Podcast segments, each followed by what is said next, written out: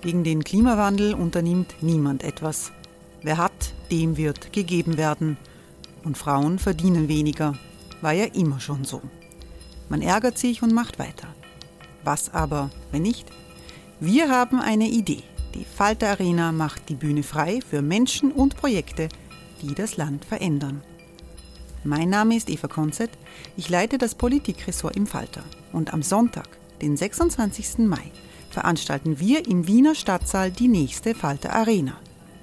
Mit dabei unter anderem der ehemalige Politiker und Neosänger Matthias Strolz, Theresa Imre von Markter, Sonja Jöchtel von Love Politics oder Kari Ochsner von Ochsner Wärmepumpen.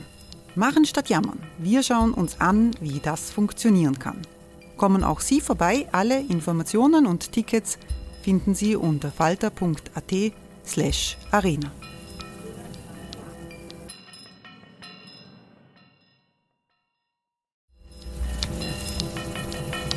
Falter-Podcasts werden durch Werbung unterstützt. Das hilft bei der Finanzierung unseres journalistischen Angebots.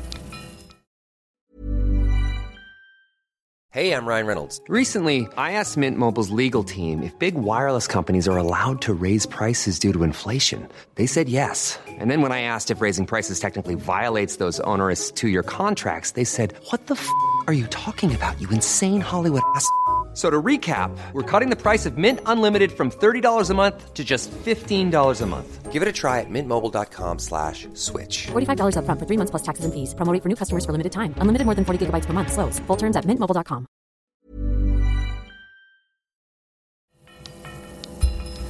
Falter Radio, der Podcast mit Raimund Löw.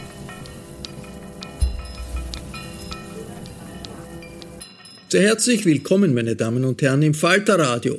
Bei der Eröffnungsrede der Salzburger Festspiele hat der Schriftsteller Ilya Trojanow einen großen Bogen gespannt und er hat darüber gesprochen, wie sich Kriege auf die Kunst auswirken. Also ein flammender Appell gegen Nationalismus und Hass zwischen den Völkern. Eine Gesellschaft wie die ukrainische, die von der Vernichtung bedroht ist, muss sich militärisch zur Wehr setzen. Aber die kulturellen Verwüstungen des Krieges macht den Verteidigungskampf nicht kleiner. Der Ton des Krieges und die Tonarten des Friedens, so lautet der Titel, den Trojan auf seiner Rede gab. Über seine viel diskutierte Eröffnungsrede spricht Ilya Trojanow mit der Journalistin Elisabeth Juliane Nöstlinger im Podcast Wissensart. Der Krieg und die Kunst haben unterschiedliche Sprachen. Der Krieg ist so, als würde in Salzburg ein Musiker auftreten und nur einen Ton anspielen. Immer wieder einen Ton. Irgendwann mal würden die Leute protestieren. Der Musiker würde sagen, was habt ihr denn? Ich habe den richtigen Ton schon gefunden. Die Kunst, da geht es um eine möglichst weltoffene, ergo auch ton- und geräuschoffene Vielfalt des Denkens, des Imaginierens und dann des Performance. Der Krieg arbeitet mit Ja und Nein. Und es ist klar, was die Fragen sind und es ist klar, wie die Antworten sind. Und oft sind die Antworten klar mit Ja und Nein, bevor man überhaupt kapiert hat, was die Frage bedeutet. Die Kunst ist eigentlich die große Landschaft der Ambivalenz, der Fragwürdigkeit, die nie aufgelöst wird. Und der Krieg ist etwas, was immer auf Kosten der Menschen geht. Es ist das größtmögliche Unglück für eine größtmögliche Zahl von Menschen. Die Kunst ist genau das Gegenteil. Es ist der größtmögliche Gewinn für eine unglaublich große Zahl Menschen, die sich dem öffnet. Der Ton des Krieges und die Tonarten des Friedens titelt der Weltensammler Ilya Trojanow seine Rede zur Eröffnung der Salzburger Festspiele 2022. Der Sohn eines Operndirektors in Sofia und einer Mutter, die in der Musik- und Opernliteratur äußerst bewandert ist, kennt beide Klänge, die schrillen des Krieges und die immer leiser werdenden des Friedens. In seinem Leben war er an vielen Orten, an denen es ungemütlich ist, und er lässt diese Erlebnisse auch in seine Festspielrede einfließen. Doch wer hätte vor dem 24. Februar 2022 gedacht, dass es wieder Krieg mitten in Europa geben würde.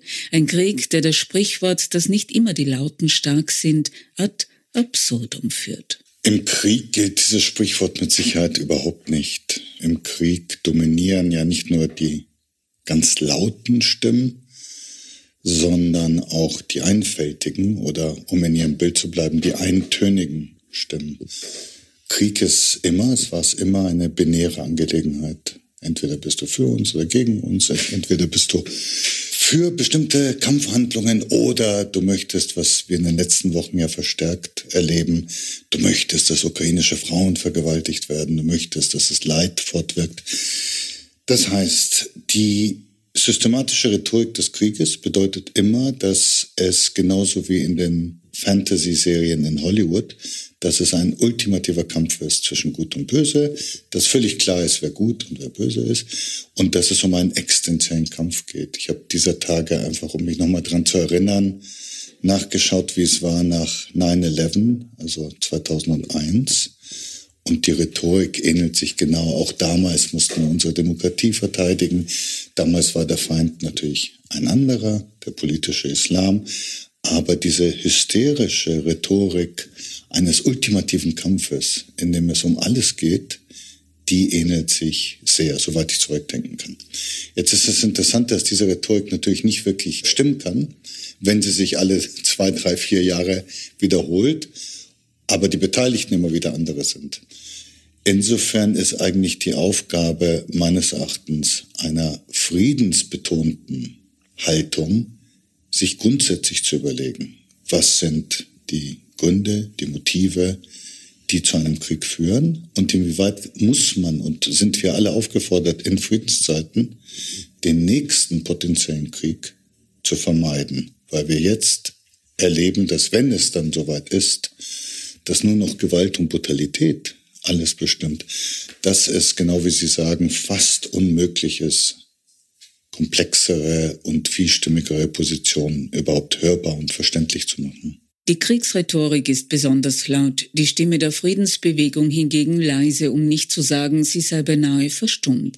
All die Konzepte, die in den späten 1980er und frühen 1990er Jahren ausgearbeitet wurden, blieben langfristig ungehört. Das hat vielleicht auch damit zu tun, dass Machthaber wie Wladimir Putin, bevor sie den Krieg entfachten, die Medien gleichschalten und kritische Berichterstattung aus. Dennoch haben sich Intellektuelle zusammengefunden, gefunden, um sich unter dem Titel Hashtag Keeps Putin um eine Gegenstimme zur russischen Kriegsrhetorik zusammenzutun. Doch wie es scheint, übertönt sie der Krieg. Ich spreche in meiner Rede ja davon, dass es bestimmte Verwurzelungen und Verankerungen gibt in unserer gesellschaftlichen DNA, in unserer kulturellen DNA, die einen solchen Atavismus dann sehr schnell wieder zutage treten lassen. Wir müssen uns anschauen, was für Mythen gibt es, was für Narrative gibt es.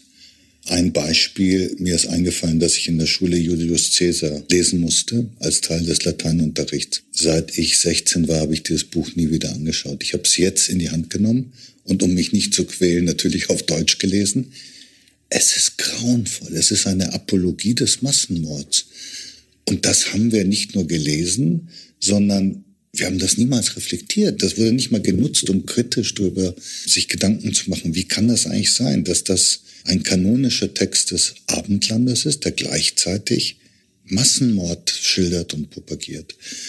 Dann die vielen Kriegsgräber, die Art und Weise, wie wir natürlich jeweils national den Krieg behandeln, ehren, die Missachtung zum Beispiel von Deserteuren und so weiter und so fort. Man könnte wahrscheinlich stundenlang jetzt Beispiele aneinander rein, wie wir den Krieg nicht wirklich als Krebs aus unserem System, aus unserem öffentlichen Körper entfernt haben. Das ist für mich ein großes Versäumnis. Das würde natürlich nicht alle Probleme lösen, aber das wäre ein wichtiger Beitrag, um den Frieden nicht als Abwesenheit vom Krieg zu definieren, sondern tatsächlich so weit zu kommen, dass eigentlich Frieden die einzig akzeptable Form des Miteinanders ist, national, international, global, anstatt was ich jetzt schon wieder in vielen unüberlegten Aussagen als Hinterton heraushöre, na, jetzt haben wir ja so lange Glück gehabt. Also, ah, wir sind ja so gesegnet, dass wir in dieser Generation sind, die nach dem Zweiten Weltkrieg geboren worden ist. Das stimmt, aber wir sollten das nicht quasi als passives Glück wahrnehmen, sondern ich finde, wir sollten vielmehr uns überlegen, wie wir proaktiv als Individuen und als Gesellschaft dieses Friedensprojekt gestalten können. Und dazu gehört zum Beispiel auch, dass wir jede Form der Verdammung des Fremden, des anderen, an den Riegel vorschieben. Das heißt, wir haben ja eine Rhetorik, die in den letzten Jahren auch zugenommen hat, die für mich verbal gewalttätig ist, weil sie das Unbekannte, die Fremden, sei es jetzt Flüchtlinge, sei es Leute aus anderen Ländern, sei es andere Mächte, diffamiert. Und zwar die Diffamierung besteht darin, dass nicht von einer Grundlage des Gemeinsamen ausgegangen wird, sondern die Differenz dann überhöht und als absolut gesetzt wird. Und das ist, glaube ich, eine gefährliche Haltung, weil diese Grundlagen dann, und das erleben wir im Moment, relativ problemlos dann in diese binäre Kriegslogik hineingleiten kann. Der Weltensammler Ilya Trojanow floh mit seinen Eltern 1971 kurz vor seiner Einschulung aus Bulgarien über Italien nach Deutschland. In München erhielt er politisches Asyl. Ein Jahr später zog die Familie nach Kenia. Dort arbeitete sein Vater als Ingenieur. Darauf folgen Jahre in Nairobi, genauer gesagt von 1972 bis 1984, unterbrochen von einem dreijährigen Aufenthalt in Deutschland. Er ist also ein Weltensammler. Der Weltensammler, so heißt auch sein Roman, der im März 2006 im Karl Hanser Verlag erschienen ist.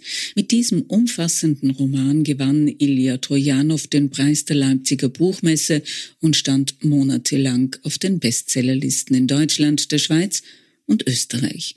Längere Aufenthalte in Paris folgten Studienzeiten in München und dann ging Ilya Trojanow auf große Reise, auf eine lange Reise nach Afrika, über die er auch schrieb. Sein Marino Verlag spezialisiert sich auf Literatur aus Afrika. Er selbst bereiste aber auch Indien, schrieb über Bombay und ein Buch mit dem Titel An den inneren Ufern Indiens ist ebenfalls im Karl Hanser Verlag erschienen, nachdem er entlang des Ganges von der Quelle bis zur Mündung gereist war. Im Jahr darauf nahm er an der Hadsch teil. Davon berichtet er in dem Buch zu den heiligen Quellen des Islams als Pilger nach Mekka und Medina. Erschienen ist dieses Buch bei Piper 2004. Im Mai 2007 erschien der Band Nomade auf vier Kontinenten bei Eichborn und im Herbst 2007 der Essay Kampfabsage. Kulturen bekämpfen sich nicht, sie fließen zusammen. Erschienen bei Blessing. Jetzt werden wir wieder eines Besseren belehrt. In Teilen der Ukraine herrscht Krieg. Es geht um Macht und die Vorherrschaft der Russen in der Ukraine. Der Krieg ist ja per se ein Instrument der Macht, und zwar der staatlich organisierten Macht. In anderen Fällen reden wir eher von Kämpfen, von anderen Formen des Konflikts. Insofern geht es, glaube ich, in einem Krieg tatsächlich immer wieder um etwas strukturell Gleiches. Natürlich nicht im phänomenologischen Detail, aber strukturell ist es immer gleich, dass die Macht zu einem bestimmten Zeitpunkt eine Evaluierung vornimmt und meint, der Krieg sei die beste Option. Wieso diese Macht zu diesem Ergebnis kommt, ist ja immer schwer zu sagen. In diesem Fall gibt es ja sehr viele unterschiedliche Interpretationen. Es gibt die Interpretation, dass man zu nachgiebig gegenüber Putin war, dass man die vielen, vielen Warnungen, die evident waren, über die ich auch geschrieben habe, seit dem grausamen Tschetschenienkrieg, Einmarsch in Georgien und so weiter und so fort. Es gab genug Krim-Annexion, genug Hinweise darauf, wohin das Bestreben dieser Macht geht. Es gibt aber auch andere Faktoren. Es gibt in den letzten Jahren zunehmend Berichte von der Dysfunktionalität der russischen Wirtschaft, sehr hoher Alkoholismus, eine Wirtschaft, die völlig abhängig ist von Extraktion, das heißt, die sich eigentlich nur über Wasser hält, weil die Natur ausgebeutet wird. Wir wissen, dass das auch nur vorübergehend funktionieren kann. Das heißt, es ist eigentlich auch ein System, was nicht mehr zeitgemäß ist. Und dass so ein System jetzt zurückschlägt und versucht, mit letzter Kraft nochmal imperiale Sehnsüchte, um nicht zu sagen Hybris, zu verwirklichen, kann man erklären. Aber man muss auch gleichzeitig sagen, dass es sich hier um eine Form des Angriffs, finde ich, weniger auf Europa oder auf die Demokratie handelt, sondern ein Angriff auf das, was wir zukünftig benötigen werden, nämlich eine Weltgemeinschaft. Und das wird meines Erachtens viel zu wenig diskutiert. Wir wissen doch eigentlich alle, dass die ganz, ganz dringenden Probleme, an erster Stelle die ökologischen Probleme, nur global gelöst werden können. Vor allem ein kleines Land wie Österreich kann diese Sachen ja nicht innerhalb der eigenen Landesgrenzen lösen. Wir wissen gleichzeitig auch, dass wir seit Jahren eine Zunahme haben der, der sogenannten sozialen Schere, nicht nur in den jeweiligen Ländern, sondern auch zwischen dem Norden und dem globalen Süden. Und wir wissen, dass in vielen, vielen Ländern dieser Welt die Rohstoffe in absehbarer Zeit ausgehen werden. Und es gibt teilweise auch keinen im Moment sichtbaren Ersatz. Das heißt, was wir jetzt im Moment erleben bei diesem grausamen Krieg, ist für mich auch ein Aufbäumen einer alten Form des politischen Denkens und der Übergriffigkeit des Instrumentenkastens eines Clausewitz, also quasi klassischer Krieg. Auch das ist eine Sache, die wir, glaube ich, nicht ausreichend reflektieren. Es ist doch erstaunlich, obwohl wir inzwischen seit vielen Jahren sehr viel hören über ganz moderne Kriegsführung, also künstliche Intelligenz, Roboter und so weiter. Die Bilder, die wir sehen, sind ja extrem konventionell. Die Bilder, die wir sehen, ähneln ja fast den Bildern des Zweiten Weltkrieges.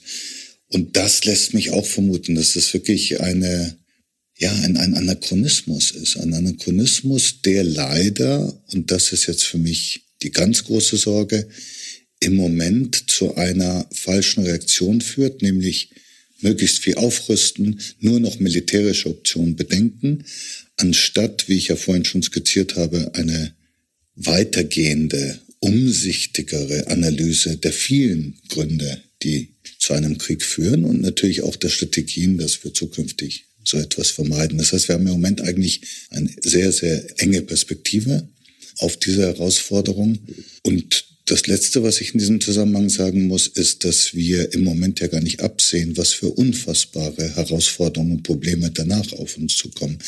Egal wie der Krieg ausgeht, leider wird es ein ziemlich zerstörtes Land geben. Es wird eine extrem geschädigte russische Föderation geben. Es wird sehr, sehr viele neue internationale Probleme geben. Stichwort Hunger auf der Welt. Sachen, die wir nicht sehr leicht lösen können. Und umso mehr Grund, jetzt, glaube ich, ein bisschen den Kopf aus der dringenden, brutalen Aktualität gelegentlich herauszunehmen und einfach ein bisschen mit längerem Atem zu analysieren, was sind wirkliche humane Lösungen. Die Antwort geben die Menschenrechte und Kampfabsagen gegen die Vorherrschaft einer Kultur, wie Sie eines Ihrer Bücher genannt haben. Die Frage bleibt, wie diese Forderung umzusetzen ist. Man denke nur an die Ungleichheit in radikal-islamischen Familien, die Ungleichheit von Mann und Frau. Naja, also grundsätzlich ist natürlich jede radikal progressive Forderung erstmal eine Illusion, bis sich das Gegenteil erweist. Ich habe mich eine Zeit lang damit beschäftigt, wie der Kampf gegen die Sklaverei begonnen hat, wie dieser Kampf sich erweitert hat und wie dieser Kampf, das ist historisch sehr interessant, mündete, nachdem die Sklaverei dann vom britischen Parlament zumindest legal abgeschafft wurde, wie diese dann mündete in einen Kampf für die Gleichberechtigung der Frau. Weil, kleiner historischer Exkurs, die Frauen, die sehr, sehr aktiv waren im Kampf gegen die Sklaverei, irgendwann mal gemerkt haben, dass sie von den männlichen Mitstreitern nicht ernst genommen wurden. Die mussten teilweise bei verschiedenen Treffen und öffentlichen Demonstrationen mussten sie in die zweite Reihe treten und irgendwann mal haben die sich gedacht, äh, was soll das? Und haben dann in einem nächsten Schritt gefordert, so, jetzt sind wir dran. Wenn man sich die damaligen Aussagen, das ist hochinteressant, zum Beispiel im, im britischen Parlament anhört, dann ähneln sie sehr Aussagen, die heute getroffen werden. Auf einer Seite das ökonomische Argument, Sklaverei können wir nicht abschaffen, weil die Wirtschaft ist davon abhängig, Arbeitsplätze hängen davon ab kommt einem sehr bekannt vor, das Argument mit den Arbeitsplätzen. Zum anderen aber tatsächlich dieses, das ist ja weltfremd, das ist naiv, das ist eine Illusion. Das heißt, das kommt immer wieder. 50 Jahre später, ich glaube, kein zivilisierter Mensch auf Erden würde heute die Sklaverei oder die Unterdrückung der Frau gutheißen. Manche tolerieren das vielleicht insgeheim, aber niemand würde sich öffentlich dazu bekennen. Das heißt, wenn man sich Fortschritt anguckt, und Oscar Wilde hat das einmal sehr schön gesagt, dann beginnt das immer mit etwas, was wir als Utopie wahrnehmen. Und Utopie ist dieser ferne Horizont, den wir ansteuern. Und irgendwann mal stellen wir fest, nicht, Kolumbus, dort gibt es tatsächlich ein neues Land. Und was passiert im nächsten Augenblick? Irgendjemand kommt und sagt eine neue Utopie. Also muss man wieder die Segel setzen gegen den Horizont. Das ist ein ganz spannendes Element menschlicher Geschichte und das gibt mir wiederum, weil die Leute mich immer wieder fragen, wieso bist du so optimistisch? Das gibt mir Grund für Optimismus, weil wir ja, das müssen wir ja auch mal klar benennen, Unfassbares teilweise erreicht haben. Ich wüsste jetzt niemand, der gerne irgendwie im 15. Jahrhundert leben würde. Insofern gibt es sehr gute Gründe, sich nicht von Illusionen gleich zu verabschieden, sondern erstmal zu schauen, inwieweit diese Illusionen tatsächlich erstmal überzeugen und zweitens dann umgesetzt werden können. Hey, I'm Ryan Reynolds. Recently, I asked Mint Mobile's legal team if big wireless companies are allowed to raise prices due to inflation. They said yes. And then when I asked if raising prices technically violates those onerous two-year contracts, they said, "What the f*** are you talking about? You insane Hollywood ass." So to recap, we're cutting the price of Mint Unlimited from $30 a month to just $15 a month. Give it a try at mintmobile.com slash switch. $45 upfront for three months plus taxes and fees. Promo for new customers for limited time. Unlimited more than 40 gigabytes per month. Slows. Full terms at mintmobile.com. Ich gebe Ihnen ein Beispiel aus meinem eigenen Leben. Als ich begonnen habe, mich sowohl poetisch als auch politisch zu interessieren, also so die letzten Jahre in der Schule und dann während des Studiums, dachte man 80er Jahre, der Kalte Krieg ist ewig. Ich kann mich erinnern, ich habe mit Kommilitonen diskutiert, die haben mich ausgelacht, als ich als jemand, der sehr intensiv sich damals auch mit den Entwicklungen im, im Ostblock beschäftigt hat, als ich sagte, das System hält sich nicht mehr lange, da dachten sie, du bist völlig wahnsinnig. Dann kam 89. Nach 89 dachten alle, das ist jetzt für 100 Jahre das Zeitalter der USA als Führer auf Erden und der Kapitalismus ist quasi die freie Marktwirtschaft, Neoliberalismus und so weiter, kennen wir alles, ist jetzt sozusagen das bestmögliche System, Stichwort Ende der Geschichte, all diese Sachen. Siehe da, wenn ich jetzt Veranstaltungen und Reden mache, sind selbst unter, ich würde sagen, konventionellen Menschen ist eine große Skepsis entstanden, ob dieser neoliberale Kapitalismus tatsächlich die großen Fragen der Menschheit lösen kann.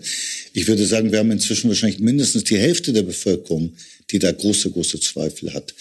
Das heißt, selbst innerhalb eines historisch sehr kurzen Zeitraums, nämlich meines Lebens, sehen wir, wie diese Sachen sich verändern. Und deswegen ist es Aufgabe eines Intellektuellen, so wie ich das verstehe, gerade das Utopische hochzuhalten und sich nicht entmutigen zu lassen.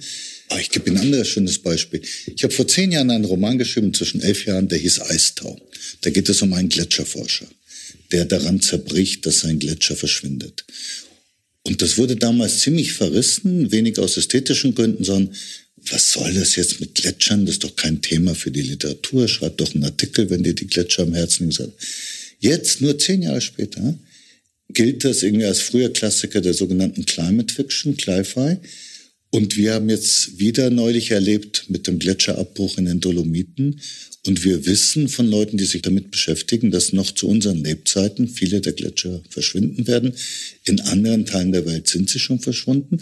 Und wir wissen, um jetzt die Leute wirklich zu erschrecken, dass die Gletscher im Himalaya, vor allem auf der indischen Seite, bis ungefähr 2050 verschwinden werden.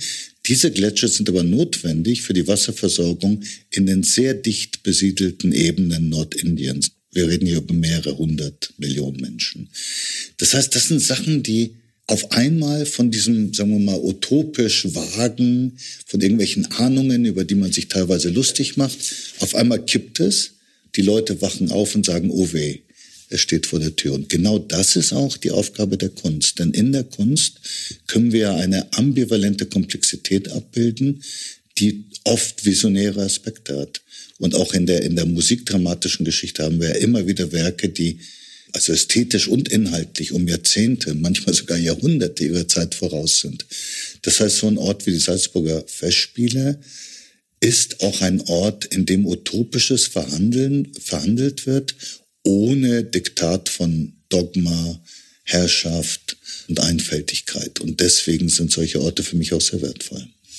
Wenn Sie sich das Programm anschauen, der diesjährigen Salzburger Festspiele im Kontext der Tonarten des Friedens und des Tones oder der Töne des Krieges, springt Ihnen da ein Werk besonders ins Auge? Naja, weil wir gerade vom Visionären reden. Ich meine, einen Tag nach der Eröffnung kommt die Oper von Wolfgang Riem, Jakob Lenz, Mir fällt jetzt gerade eine Anekdote an, soll ich die mal erzählen? Die, die ist sehr schön, die kann man nämlich gar nicht erfinden. Ich wurde mal eingebürgert, und zwar in Deutschland. Bin ja Flüchtling aus dem kommunistischen Bulgarien. Und damals gab es keinen Test, sondern man musste so ein Formular ausfüllen und darunter die Frage, was ist Ihr Hobby? Ich schrieb stolz Literatur. Und der Beamte guckte sich das ein bisschen misstrauisch an und sagt, Literatur, so, so. Dann erzählen Sie mir doch etwas über den deutschen Autor Lenz. Worauf ich sagte, sehr gerne, aber Sie müssten erst einmal präzisieren, meinen Sie Siegfried, Hermann oder Jakob Reinhold Michael Lenz? Und dann erzähle ich Ihnen was. Worauf der Mann rot wurde, das Ding zusammenschlug, schnell unterschrieb und ich war wieder draußen. Das fällt mir bei Lenz ein. Aber Lenz war ja als Sturm- und Drangdichter tatsächlich einer dieser Visionäre. Lenz ist ja durchdrungen, deswegen ist die Oper auch sehr interessant, durchdrungen von einer Art modernen Humanismus, von einer Idee des, des Individuums mit all seinen Rechten, mit seiner Freiheit, sich zu entfalten, zu leben, zu brennen, zu explodieren, die wirklich die Moderne schon Voraus nimmt und, und schon erahnen lässt. Am Abend vor der Eröffnung gab es ja einen Abend mit Musikstücken, die sich mit dem Krieg beschäftigen. Und es ist sehr interessant, dass natürlich selbstverständlich immer wieder zu solchen Anlässen Schostakowitsch gespielt wird. Denn Schostakowitsch hat ja wahrscheinlich als einziger Komponist eine Reihe von Stücken, die explizit einem kriegerischen Anlass geschuldet sind und die teilweise, zum Beispiel die siebte Symphonie, ja propagandistischen Zwecken dienen sollten. Nur wenn man genau zuhört, das gelingt ihm nicht. Es beginnt, die siebte beginnt ein bisschen so martialisch und dann bumm, kracht es auseinander. Und dann sieht man Ängste und Sorgen und dann kommt die Groteske rein und dann der Tanz sozusagen der, der Wahnsinnigen, der offensichtlich für mich auch eine, eine Satire auf Stalin ist oder auf Hitler oder auf beide. Man weiß es in der Musik natürlich nicht, aber, aber man merkt, dass eigentlich eine unmittelbare propagandistische Absicht der Kunst bei wirklichen Künstlern oder Künstlerinnen überhaupt nicht möglich ist. Es ist ein Anlass da, der dem Krieg geschuldet ist, aber die vielfältige, vieltönige Sprache der Musik ist eine, in der unglaublich viele Lebenslagen, unglaublich viele Haltungen durchwandert werden kann mit all den Ungewissheiten und Unsicherheiten. Es eignet sich überhaupt nicht für Stalin oder für sonst irgendjemand oder jetzt für Putin als simple Fahne, die man hochhissen kann. Dennoch wird auch mit Musik auf den Krieg eingeschworen und der Kampfgeist hochgehalten. Man denke an die Märsche und den Sound des Krieges, mit dem Soldaten und Soldatinnen auf den Kampf eingestimmt werden. Das ist Gebrauchsmusik und im Wort Gebrauch ist brauchen, also auch missbrauchen. Ich glaube wirklich nicht, dass es Kunst ist. Also ich habe sogar versucht, einen künstlerisch wertvollen Marsch zu finden, weil mich genau die Frage interessiert hat im Vorfeld, als ich an meiner Rede gearbeitet habe. Und ich habe wirklich nichts gefunden. Die wenigen Sachen, die ich gefunden habe, sind Sachen, die dann sofort dekonstruiert werden. Und selbst so Sachen, die man findet, also List zum Beispiel, Hundenschlacht, da merkt man, eigentlich kommt die Skepsis hinten rein. Oder zum Beispiel eine schöne Sache, die ich gefunden habe, John Browns Body also amerikanischer Bürgerkrieg Mitte des 19. Jahrhunderts. Wenn man sich anguckt, ich habe mir dann genau die Noten angeguckt, dann ist es zwar angeblich im Viervierteltakt, nur die Worte sind so geschätzt, dass man immer stolpert. Und das ist sozusagen, wenn man sich das dann anhört, selbst gespielt von einer Militärkapelle, wird dieser Takt nicht durchgehalten. Das geht gar nicht bei dem Text.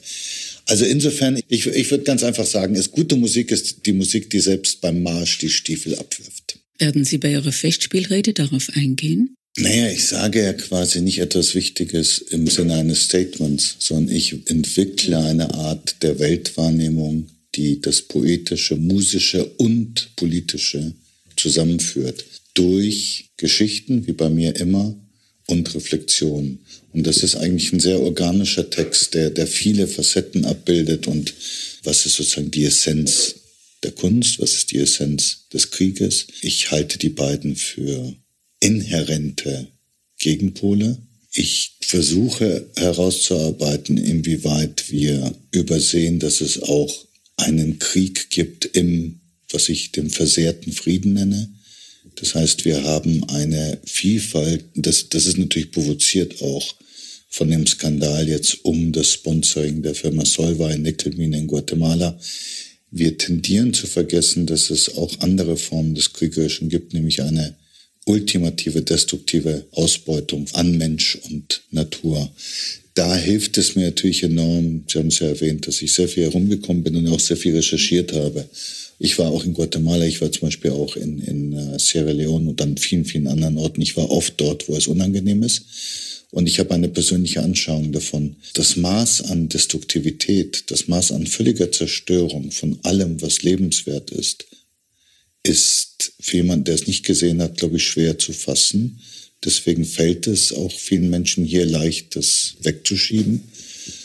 Aber wir müssen uns dem stellen, weil das natürlich auch dann alle möglichen Konflikte einerseits hervorbringt, andererseits natürlich uns auch schädigt. Also wenn ich jetzt ein bisschen psychologisch argumentieren dürfte, ich glaube die Tatsache, dass man das Leid anderer und die Zerstörung der Natur hinnimmt, dass man sich in eine selbstverschuldete Blindheit hineinbegibt aus Bequemlichkeit, weil man einfach so weitermachen will, obwohl eigentlich jeder weiß, dass es so weiter nicht geht.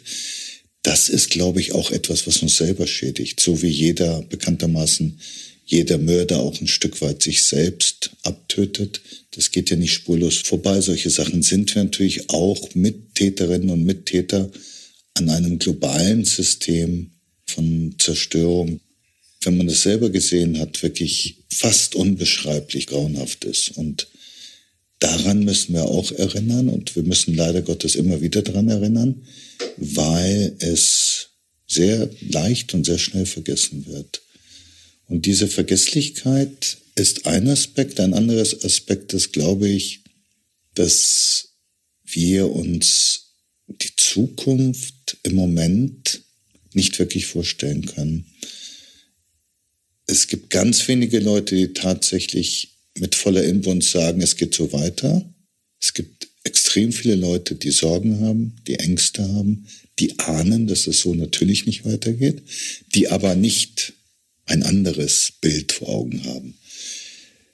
Das ist, glaube ich, schon etwas Neues, weil wenn man sich die ganzen großen Bewegungen der letzten Jahrhunderte anguckt, dann waren sie, ob es jetzt die Frauenbewegung ist, die Arbeiterbewegung und so weiter und so fort, die Modernisierungsbewegung, da gab es dann immer relativ klare Visionen, wohin wollen wir. Und diese Visionen haben Leute zusammengeschweißt und sie motiviert. Das Fehlen einer solcher Vision ist für mich im Moment ein großes Problem, weil natürlich so eine Leerstelle dann leicht gefüllt werden kann. Stichwort Populismus zum Beispiel, Stichwort Xenophobie, Stichwort Feindlichkeiten aller Art und natürlich auch diese jetzt zunehmende, ich würde sagen, so ein nationaler Egoismus, um es äh, ein bisschen platt auszudrücken. Also diese Haltung, Viktor Orban ist das beste Beispiel, Hauptsache unsere Interessen werden vertreten alles andere ist, ist irrelevant. Und da wiederum glaube ich, dass auch die Kunst eine Rolle zu spielen hat, weil ich glaube nicht, dass man sich die Zukunft vorstellen kann ohne eine narrative und ästhetische Komponente. Und dafür sind wir ja eigentlich die Fachkräfte, um das jetzt ganz hässlich auszudrücken. Also wir sollten in der Lage sein, neue Narrative zu entwickeln und wir sollten erst recht in der Lage sein, sie ästhetisch so zu gestalten, dass sie verführen. Und ich bin ein ganz, ganz großer Anhänger der Verführung. Ich lasse mich auch gerne verführen, wenn es auf hohem Niveau ist. Also natürlich haben wir jetzt eine Dominanz auch in unserer gemeinsamen erotischen Fantasie, eine unglaublich schädigende Dominanz des Pornografischen, das heißt des Vulgären und Primitiven. Dabei war Verführung auch nicht nur im erotischen, sondern auch im künstlerischen für viele, viele der Menschen, die ich bewundere, ein zentrales Anliegen. Wieso? Auch das ist, glaube ich, klar, weil kein Mensch nach einem harten Arbeitstag ins Theater geht, in die Oper, wo auch immer, und sagt, ich will mir jetzt das Leid der Minenarbeiter in Sierra Leone antun. Das wäre unmenschlich. So emphatisch sind die wenigsten von uns. Was man aber tut, ist, man geht hin und sagt, ich möchte jetzt irgendwie eine interessante Musik, eine interessante Handlung. Und unser einer schmuggelt dann die wirklich wesentlichen Themen an diesem vermeintlichen Halbinteresse oder gar Desinteresse der Zuschauer hinein. Und so funktioniert große Kunst. Sie hörten den Schriftsteller Ilya Trojanow in einem Gespräch im Podcast Wissensart mit Elisabeth Juliane Nöstlinger, bei der ich mich sehr herzlich für das OK zu dieser Übertragung bedanke. Ich verabschiede mich von allen, die uns auf UKW hören, im Freirad Tirol und auf Radio Agora in Kärnten. Regelmäßig finden Sie aktuelle Analysen und Berichte zu den aktuellen Fragen der Kultur im Falter. Ein Abonnement des Falter können Sie im Internet bestellen unter der Adresse abo.falter.at. Ursula Winterauer hat die Signation gestaltet, Philipp Dietrich betreut die Audiotechnik im Falter. Ich verabschiede mich bis zur nächsten Folge.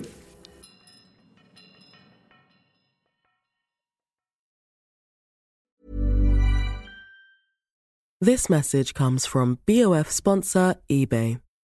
You'll know real when you get it.